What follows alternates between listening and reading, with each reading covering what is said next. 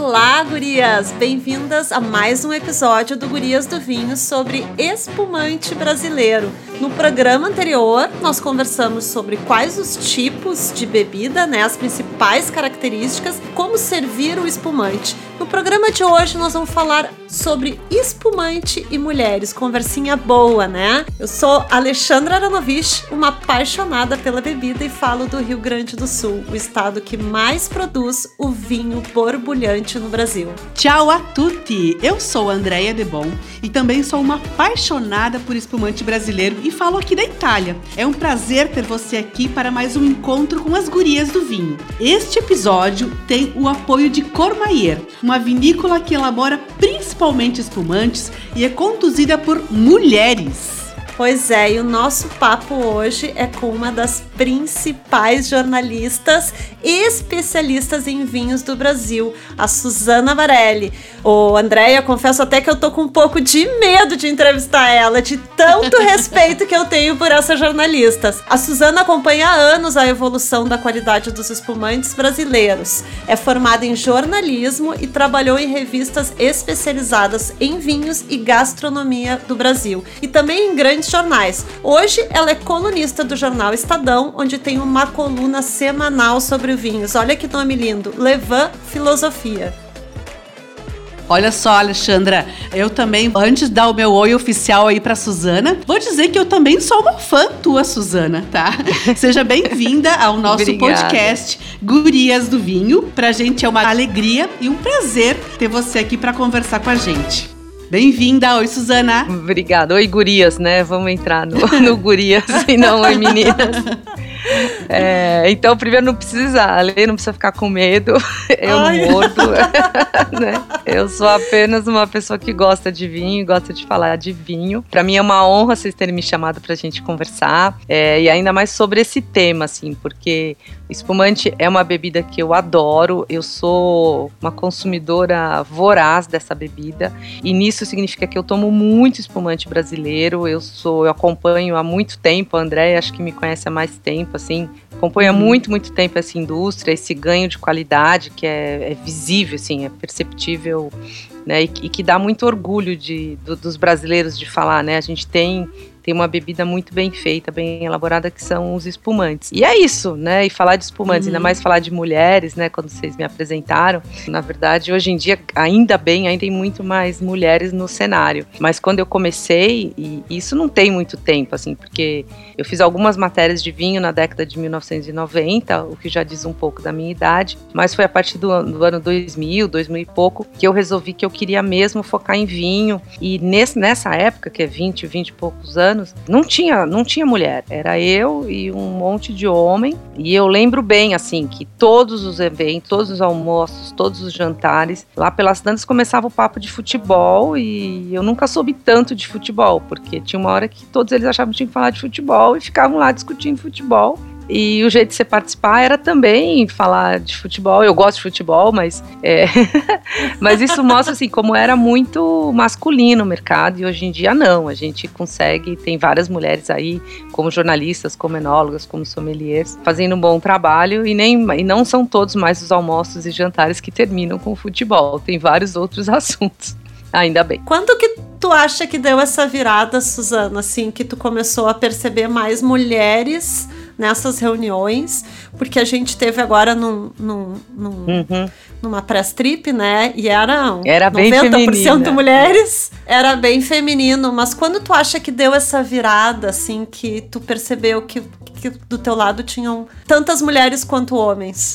Eu não acho ainda que tem tantas mulheres quanto homens. Você citou uma press trip que foi bem particular, porque também tinha muita gente de estilo, né, era uma empresa, estava visitando vinícola exatamente de espumante aí no sul, né, e eles fizeram um grupo que era bem heterogêneo, tinha gente que escreve de comportamento, né, que escreve de estilo, então... Eu acho que por isso que era tão feminino, porque hoje em dia ainda são mais homens do que mulheres, né? Principalmente quando você olha o jornalismo, quando você olha o pessoal que trabalha com serviço de vinho. Agora, eu acho que essa última década ela foi muito promissora em mulheres aparecendo no mundo do vinho, né? Não é uma coisa muito antiga, não, ela é mais recente, não é de ontem e tal, mas ela tem isso, assim, se tiver 10 anos tem muito. Sim, eu me lembro também que no início, né, trabalho com vinho brasileiro, né? Agora eu tô morando um período aqui na Itália, mas quando eu começava, além de eu ser mulher, eu era novinha, então assim, dava pra perceber que as pessoas ficavam olhando meio atravessado. Mas é isso mesmo. E hoje, porque assim, ó, o que ela sabe, assim, e às vezes eu ficava um pouco mais retraída, porque, né, hoje seria um pouco diferente, assim, tu acaba com a bagagem, hoje eu já entro de igual para igual, assim, né, nas conversas e tal, mas a gente ficava, né, no início tinha muitos homens, e muitas vezes eu era sozinha no grupo, e era mulher, era uma novinha, e, enfim, tinha todas essas questões, né, e eu acho que hoje mudou realmente, assim, bastante coisa. Aqui na Itália, eu percebo que no setor, assim, quando a gente vai para as viagens, ainda tem mais homens, assim, bem mais homens que mulheres. E homens e pessoas mais velhas, assim. Então, no Brasil é um pouco diferente. Nós já percebemos vários profissionais mais jovens no mercado, né? Isso tem. E eu acho, assim, o fato de chegar gente mais jovem é mais tranquilo porque não tem essa questão da menina do vinho, né? Que você viveu, que eu vivi, que era aquela coisa, assim... Que muitas vezes, por exemplo, eu acabei, no começo eu ficava até meio assim, depois eu achei que era uma vantagem, assim, todo evento que eu ia, eu sentava perto do produtor, porque era a única mulher, né, então, né, dá uma equilibrada, e aí eu comecei a ver e falei, bom, então isso é uma oportunidade que eu tenho, porque eu vou então aproveitar e conversar bastante com esse produtor, pegar bastante informação, porque eu tô aqui numa posição privilegiada, vamos dizer assim, eu não tô no canto da mesa, mesmo também eu tinha cara de menina, essa coisa toda. E eu aprendi, assim, que você tem que chegar e você sempre faz uma pergunta mostrando que você entende muito, né? Às vezes você nem é a pergunta que você quer fazer, mas eu acho que o jeito da mulher começar a se posicionar era, você faz uma pergunta que aí o produtor já fala, não, ela não é só um rosto bonitinho aqui na minha frente. Ela é uma pessoa que sabe de vinho, né? E que é uma coisa que os homens não têm que fazer, né? Os homens já não têm que provar. Eu acho que isso foi uma coisa que eu acabei fazendo e que acabou me ajudando, assim, que eu falei, bom, então eu vou tentar perto dele, vou fazer perguntas importantes e aí consigo boas informações. E acho que é o que deve ter acontecido com a Andrea também. E hoje, quando você fala, né, que chegou... Hoje você tem, assim, ainda são mais homens do que mulheres. O mundo do vinho, ele é que, assim, se você pensar, por exemplo, como é que eu trabalho, né, essa questão de degustação. A degustação, você... É almoço e jantar, né? E aí você jantar fora... Mulher tem, né, a gente tem família, tem... Não que o homem não tenha, mas em geral, assim, acaba pela nossa sociedade. A gente que dá jantar pros filhos, a gente que dá banho pros filhos. Então, assim, sair toda noite não é fácil, né? Aí o jeito de se aprender é viajar. Viajar, a mesma coisa, você deixa criança, até cachorro. Hoje até cachorro, nossa, né? Tem que pagar o hotel. É uma logística. Cada vez que eu vou viajar, a logística que eu tenho que fazer é assustadora, assim. Desde pôr uma pessoa em casa para cuidar das crianças, mudar o esquema da rotina, quem leva quem na escola, quem leva no clube, quem faz... É uma operação de guerra, assim, sabe? Então eu acho que isso... cabe muito ao mundo feminino, e isso faz também que nem todas as mulheres tenham essa disponibilidade. Se você pensar, por exemplo, sommelier, vai trabalhar no restaurante toda noite fora de casa, é difícil. Mas o que eu vejo, assim, hoje, a questão de gênero não é tanto mais uma questão, ela tá aí, mas hoje ela é mais tranquila.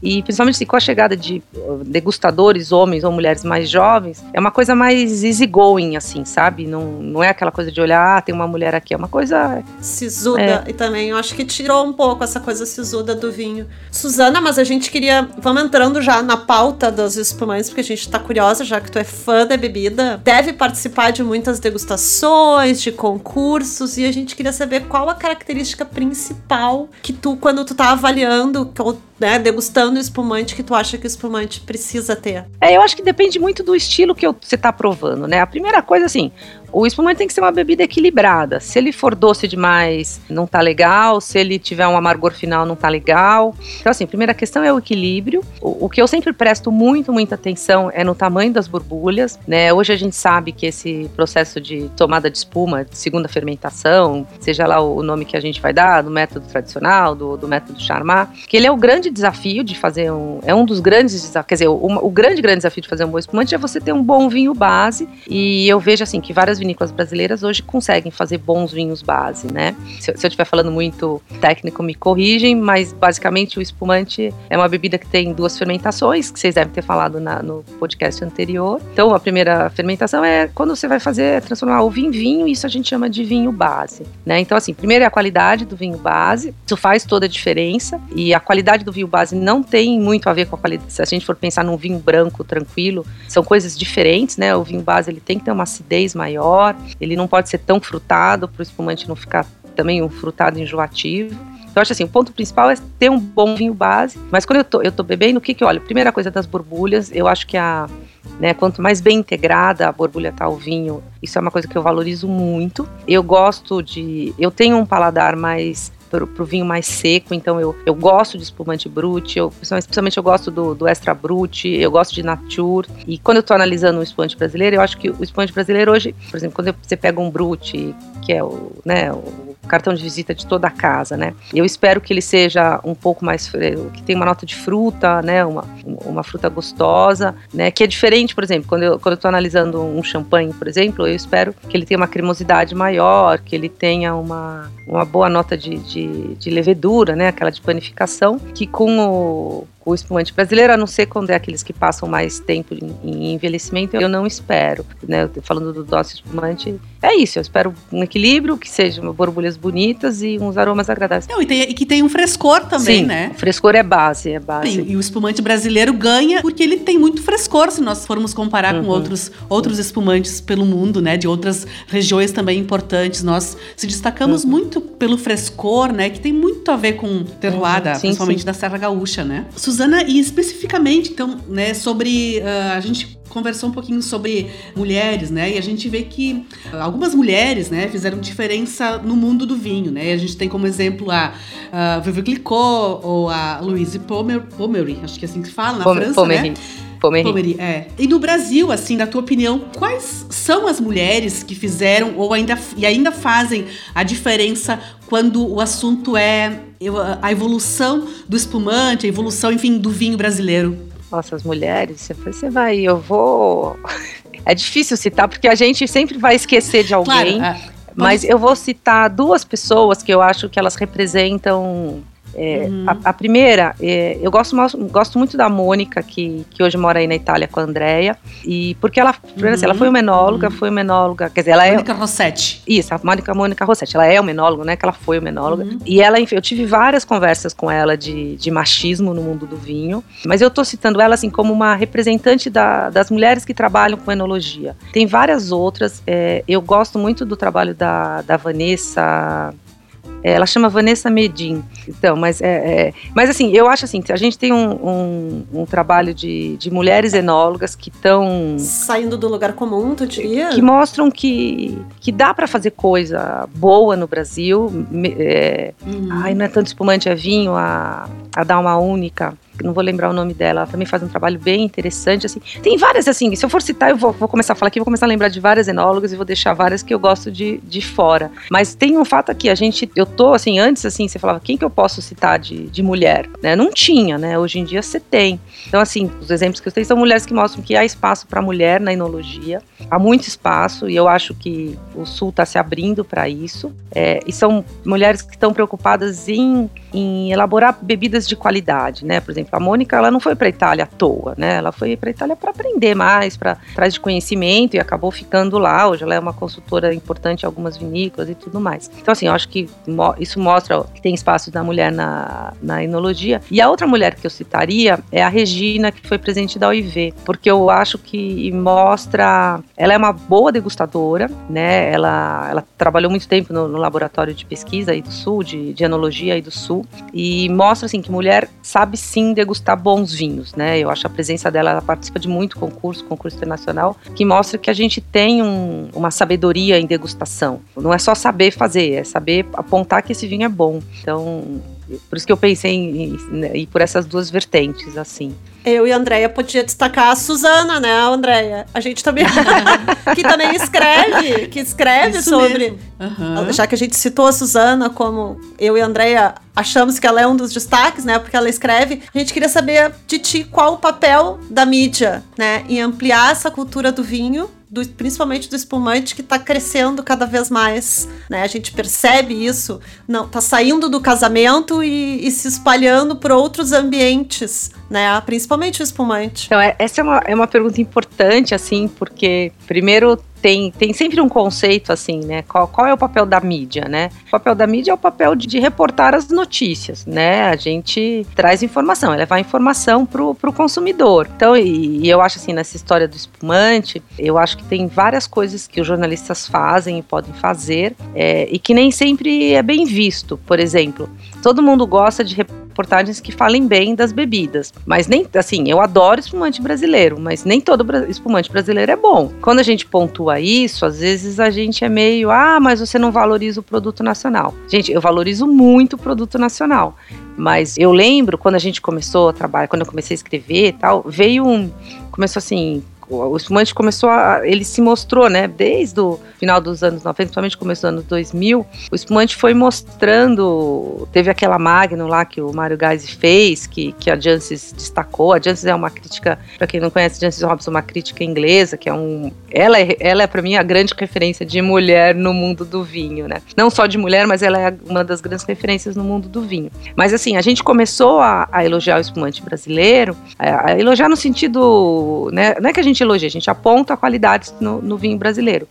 E a sensação que eu tenho é que em meados da década de 2000, 2010, 2000 e pouco por aí, o espumante brasileiro, ele teve uma queda de qualidade. Porque você começa assim, você começa a falar, o espumante brasileiro é bom, o espumante brasileiro é bom, e aí todo mundo, então já tô fazendo, tá bom, né? E deixa de pensar que não, você tá...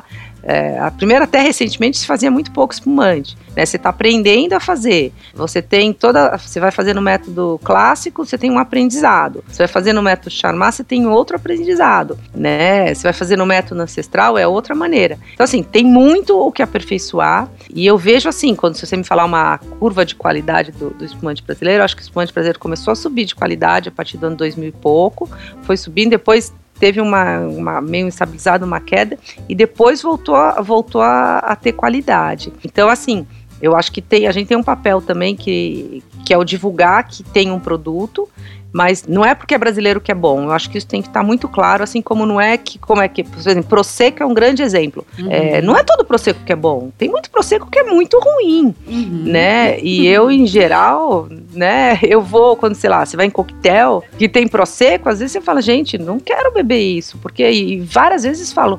Hoje em dia é menos comum. Hoje em dia, quando a gente vai em coquetel, essas coisas, em geral, quem oferece já está indo para os espumantes brasileiros. Mas eu já cansei de falar, escuta, mas por que você não está servindo um espumante brasileiro? É muito melhor do que esse Prosecco que você está servindo aqui, né? Então, eu acho que a crítica, a imprensa tem o papel, primeiro, de noticiar, né, noticiar o que as empresas estão fazendo, que eu acho importante. Tem que noticiar, né, quando tem lançamentos, quando tem tendências. E também tem o papel de pontuar quando os espumantes não estão... estão saindo do trilho, entendeu? E às vezes quando a gente faz essa pontuação, essa ponderada, a gente não é tão bem visto. Eu gostei dessa pontuação porque tem muita gente que cresceu só elogiando o vinho brasileiro, né? Ou seja, espumante não é bem assim também, né? A gente sabe, assim, que nem tem os barolos e barolos, tem prossecos e prossecos, né? Gostei dessa ponderação aí. Mas às vezes, por exemplo, quem faz essas avaliações, análises, degustações e pontuações de vinhos, muitas vezes acaba não sendo muito bem, digamos, a análise não acaba sendo muito bem vista pelo produtor, então, né? Esse é um ponto. Eu me lembro de um fato, e a gente não vai citar nomes aqui, né? Mas um fato que aconteceu ali por volta dos sei lá, 2010, 12, não me lembro, né? Enfim, uma jornalista nossa colega, acabou num evento, né? Um evento grande, assim, acabou dizendo que o espumante não estava tão bom quanto as pessoas queriam que ela dissesse que ele estava. E eu me lembro que na ocasião eu estava no evento e aí, nossa, o produtor levantou da cadeira e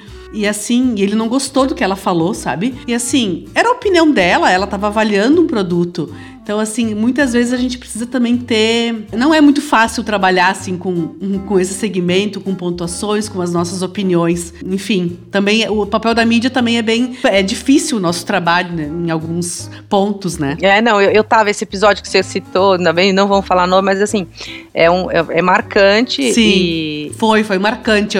Eu me lembro muito, assim. E foi... Nossa, eu achei tão... Aquilo me marcou tanto, sabe? Que sempre que eu vou pontuar o vinho, assim, eu me lembro. Nossa, mas às vezes a opinião como jornalista, como especialista e degustadora, ela não é muito aceita pelo produtor. Mas essa vinícola que você está falando, por exemplo, é uma que melhorou muito de qualidade depois desse episódio, entendeu? Eu acho que a reação ali foi horrível, foi descabida, mas é uma vinícola que soube, de alguma maneira, ela soube ouvir as críticas e hoje o espumante que ela faz é muito melhor. Né? Não, quer dizer, claro, não... e é um dos destaques do Brasil. Exatamente, né? Mas essa... Da opinião é sempre mais difícil. Da opinião que nem... Não, sempre mais difícil. Quando não é positiva, é sempre mais difícil. Então, por exemplo, se eu estou degustando com um produtor, eu tento falar o mínimo, assim, o vinho é bom, o vinho é bom, assim. A não ser quando tenha um espaço, assim, que é para discutir a qualidade, ou que é para discutir... Porque muitas vezes, assim, eu dou minha opinião no meu trabalho ali. Nem todo produtor tá... E não, isso não tô falando de produtor brasileiro, tô falando de produtor. No geral. Uhum. Nem as pessoas não... Ninguém gosta de ouvir crítica que não seja 100% positiva. Né? É difícil. Agora, naquele caso específico, era um evento que era para falar. E ela falou certíssimo. Bom, mas foi, na verdade, Então, assim, mas voltando, assim, o que a gente vai lembrar. E eu acho, assim, o interessante quando a gente fala de espumante, e voltando nessa viagem que a Ale comentou, é que hoje em dia a gente consegue falar de espumante brasileiro, até mais do espumante do que do vinho brasileiro, em outras esferas que não são só as publicações especializadas. E eu acho isso muito bom. E essa viagem exemplifica que antes, assim, a vinho era ou matéria de negócios, que era matéria de investimento, aquela coisa que saía na economia, ou em publicações especializadas. E hoje a gente tem, até pela melhora do produto brasileiro, você tem uma revista de moda que se interessa por espumante, uma revista de comportamento, um blog de alguma coisa, e eu acho isso muito interessante, assim, porque o espumante brasileiro, ele abre portas, assim, eu acho isso muito legal, e ele abre portas porque a qualidade dele tá melhorando, né, ano a ano, então... Isso eu acho muito interessante do espumante, assim, que você tá em outros meios de comunicação. Eu vou aproveitar esses ganchos aqui que a gente estava falando para perguntar para a Suzana se ela acha que ainda falta alguma coisa para o espumante brasileiro. Ficou mais famoso? Ele está crescendo? Ele está evoluindo? O que tu ainda acha que falta? Eu acho que falta muito. Eu acho que a gente mostra uma qualidade, mas assim, quando a gente faz degustações com os grandes espumantes mundiais, o espumante brasileiro não é o mais bem colocado. Né, ele tem o que eu acho que o espumante brasileiro tem, assim, ele tem falando dos bons espumantes, ele é bem trabalhado e ele entrega o que ele se propõe. Agora, por exemplo, quando a gente vai... Essa tendência, por exemplo, de deixar muito tempo em contato com a levedura, né, que ele fica mais... ganha complexidade, né, envelhece melhor... ganhei outra camada de aromas e tudo mais.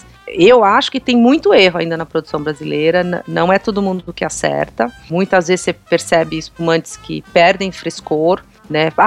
Ele é ótimo porque ele passou 48 meses em contato com a levedura. Aí você prova frescor zero. Então, peraí, o frescor que é, né, a acidez, que a gente não usa acidez para não afugentar as pessoas, a acidez é super importante.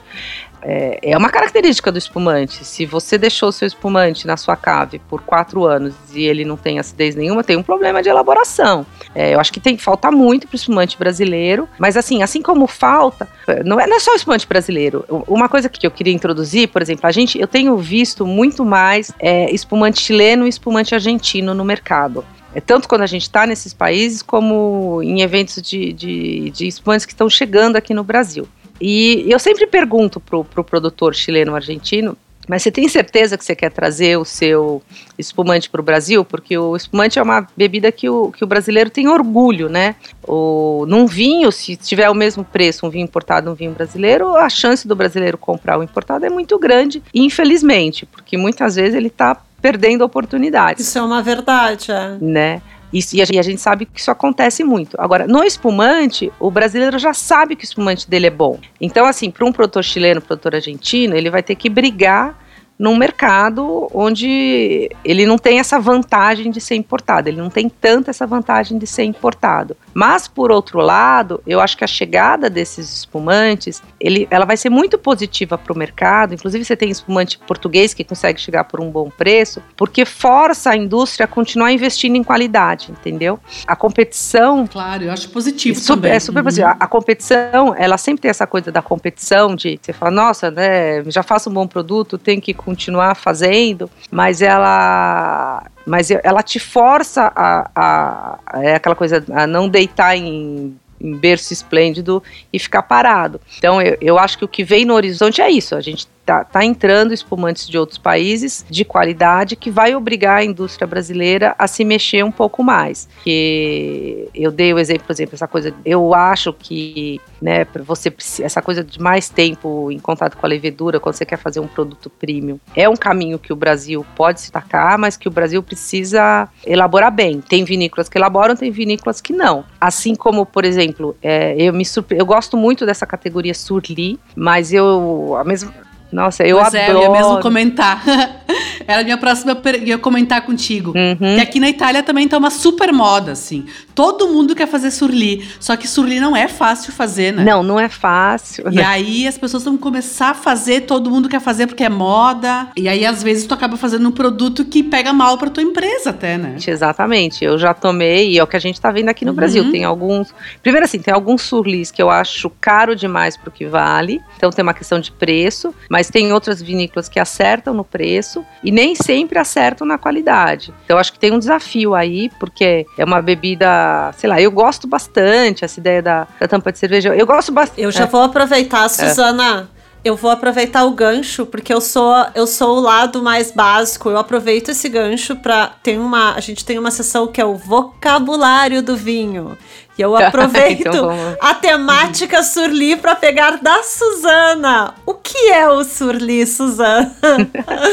Vamos explicar para quem não sabe. Vamos explicar. Não necessariamente espumante, você pode ter no vinho também. O que acontece?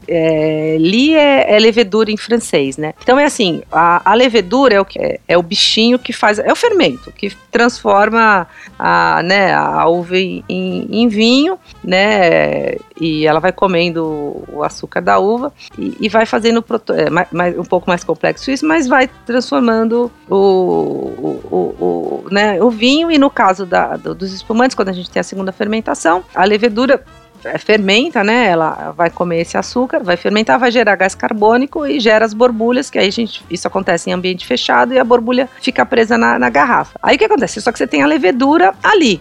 O surli é quando a levedura tá ali ainda, ela tá sobre a levedura. Então é um espumante, no espumante que a gente consome hoje, a gente tá acostumado.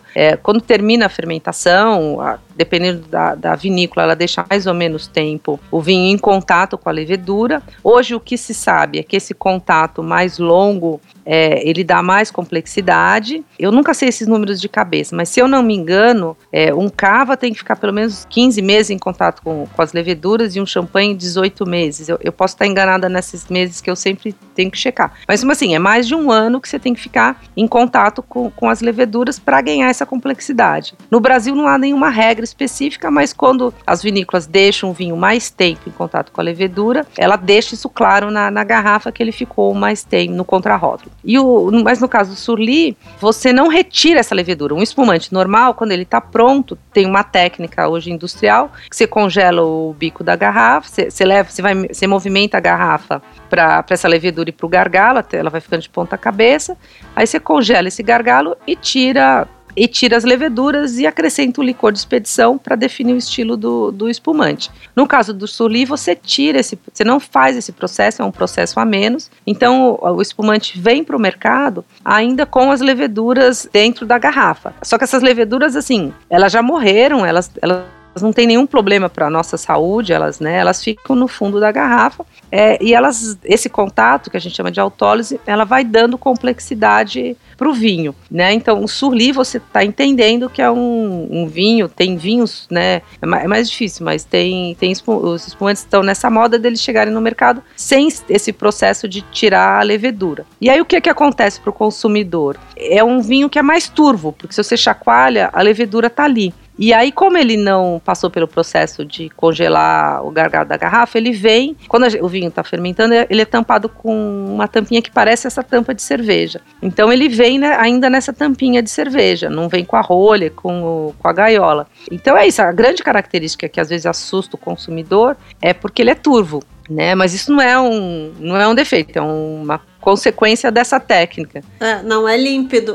A gente está acostumado com espumante bem límpido, né? Aquela cor, e aí a gente, quem pode estranhar, mas voltando, o Surly hoje é uma coisa que eu vejo essa tendência, todo mundo quer experimentar, quer ver como é que é. Eu particularmente, às vezes, eu acho difícil de abrir a garrafa, porque elas vêm com uma cerinha, algumas, grande parte que eu peguei não vem só com a tampinha, ela vem com uma cera, daí já é difícil tirar a cera, porque quem não sabe que tem uma tampinha também fica em dúvida de como abrir. A gente tem essa questão de como explicar o mundo do vinho, né? Porque é aquela coisa, né? É um vinho que você fala, bom, precisa de um sommelier no restaurante para explicar, né? No supermercado precisa ter alguma explicação na garrafa de como abrir, né? Mas aí a gente vai entrar numa outra seara de consumo, mas tem que pegar a faquinha, tirar a cera e abrir. Não tem muito... não tem muito mistério. Não Bom, tem, mas pode assustar o consumo. Mas eu acho que eu concordo com você. Mas assusta muito. Assusta. E se o cara fala assim, eu vi a Suzana falou bem desse Surly, vou comprar. Aí já acha, né, estranho que, mas eu tô acostumado com a bebida límpida, esse negócio eu chacoalhei e ficou turvo.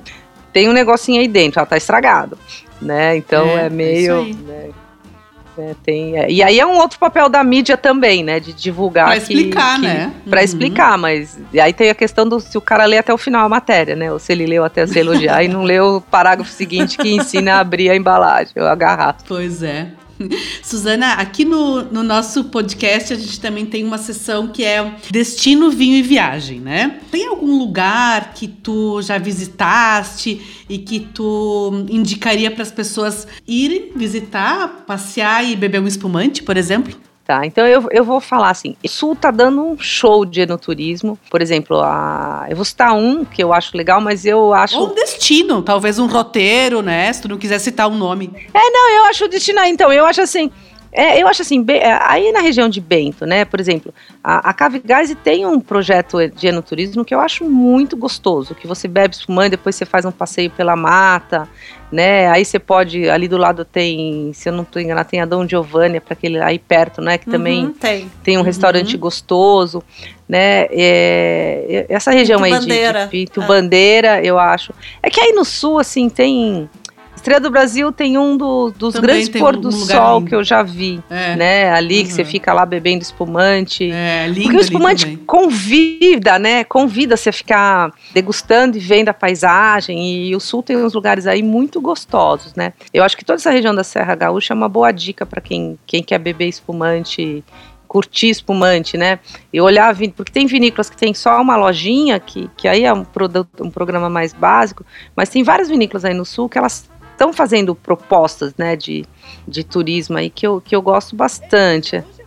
Então, né, É, porque virou um canal importante, né? Uhum. É, hoje a maioria tá se movimentando para esse setor, mesmo que Sim. eu acho que sim, tu acaba vendendo o teu produto diretamente para o consumidor. Então tu acaba também ganhando mais, além de trazer mais pessoas para tua vinícola, né? Tu acaba te aproximando um pouco mais como marca também do próprio consumidor, né? Não, isso faz uma super diferença. Agora, eu queria citar, se der tempo, posso citar um outro destino, não? Claro! Tá, então tá bom. Não, porque assim, eu brinco, na verdade assim, eu comecei a escrever de vinho, a minha primeira matéria que eu fiz de vinho foi tipo 95, 96, eu tinha uma coluna na Folha que chamava Os Pecados do Capital, eu trabalhava na Folha de São Paulo, era repórter de economia. E aí cabia escrever algumas coisas de vinho, e eu comecei a gostar, comecei a querer estudar. Mas eu tinha uma dúvida se eu queria trabalhar com vinho ou se eu queria trabalhar com economia, né, sempre como jornalista. E aí me chamaram para trabalhar na Carta Capital e eu topei. Eu falei, não, vou voltar a escrever de economia, eu quero escrever de economia. Eu fui trabalhar na Carta Capital, que na época era uma revista bem diferente do que é hoje, e era uma revista quinzenal. E eu estava lá na redação, tinha, sei lá, fazia pouco tempo que eu tinha chegado na revista, e chegou um convite para uma viagem. E o Mino Carta, que foi o fundador não só da Carta Capital, mas de várias coisas importantes da mídia brasileira, ele olhou, chegou o convite, ele olhou e falou, não, aquela menina ali, a Suzana, ela gosta de vinho, né? Ela que vai nessa viagem. E na verdade era um convite da LVMH para conhecer os vinhos da Moët. Então, assim, a minha primeira viagem de vinho foi para a região de Champagne. Então, assim, eu nunca tinha ido para o sul, então... nunca tinha nem aqui para São Roque, não tinha aqui do lado de São Paulo. Eu nunca tinha ido para um vinhedo. E o primeiro vinhedo que eu conheci foi na região de Champagne. E aí eu brinco que é por isso que eu resolvi ficar nesse mercado, entendeu? Porque ali também... Não tinha como ser diferente, né? Não tinha... a culpa é deles de terem me deixado aqui. Porque eu falei, não tem... Né? Não tem como não querer trabalhar nesse meio. É. Então também é um bom destino. É que hoje você paga em euro. Quer dizer, hoje não, faz tempo. Assim, é outra coisa, mas é um bom destino também. Tá na minha wishlist. Bom, né? Eu acho que... Ali, tu tem mais alguma questão, alguma que a gente queira conversar? Não, eu acho que a gente pode... A gente até já sabe que a preferência, que a gente também tem o Bebi, Gostei e Indico, mas aqui a gente não precisa citar marcas, mas eu acho que ela falou, né, que tu tem a preferência pelo um extra brut, né, teu estilo de... Tu gosta eu gosto. O mais jovem ou tu é o brasileiro? Tu prefere o espumante mais jovem? Eu acho que depende da proposta, entendeu? Eu sou daquela que... E assim, quando eu consigo... Final de semana que tá tranquilo, eu sou capaz de abrir um espumante pro café da manhã, entendeu? Se é uma coisa que eu tô tomando café da manhã mais... Eu acordo muito cedo.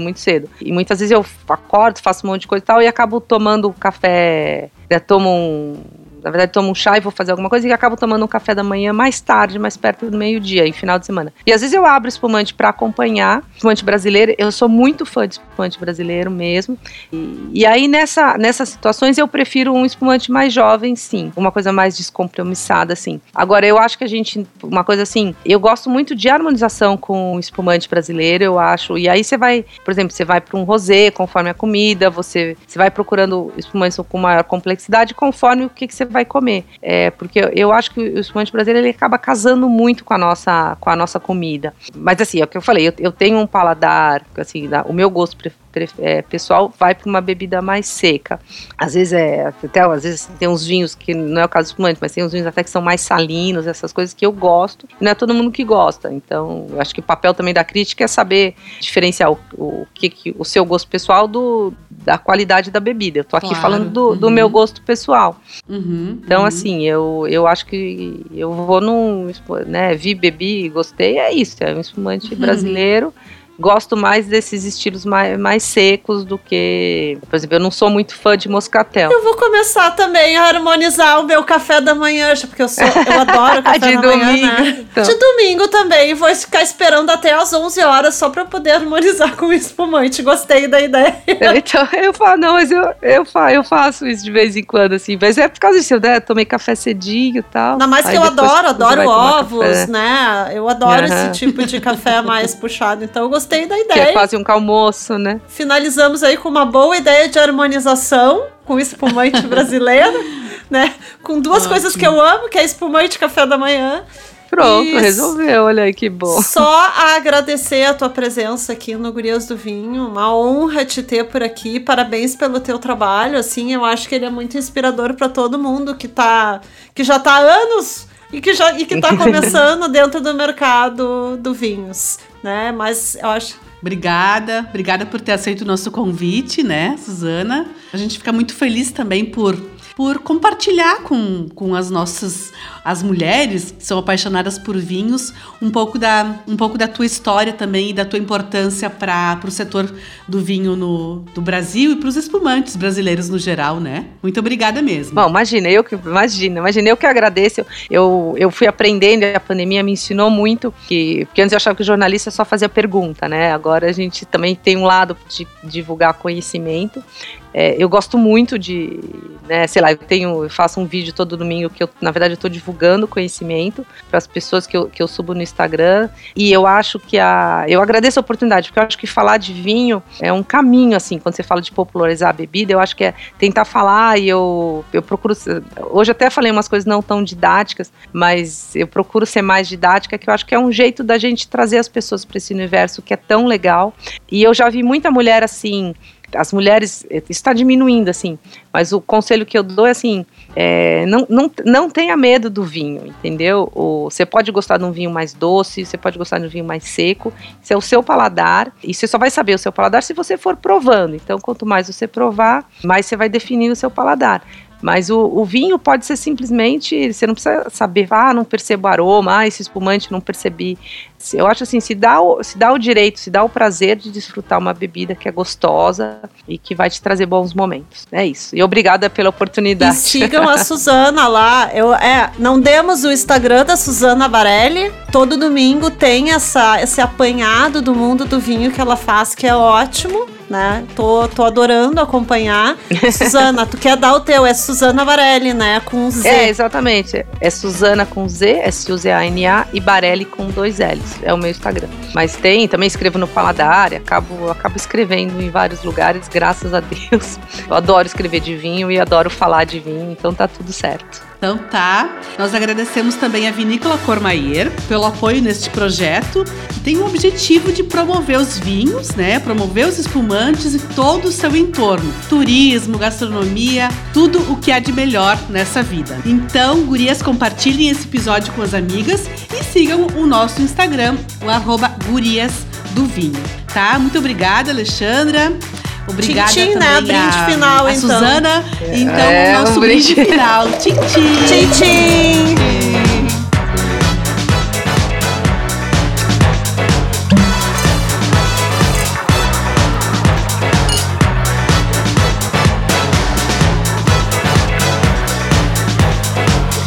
Gurias do Vinho é uma produção América Podcast.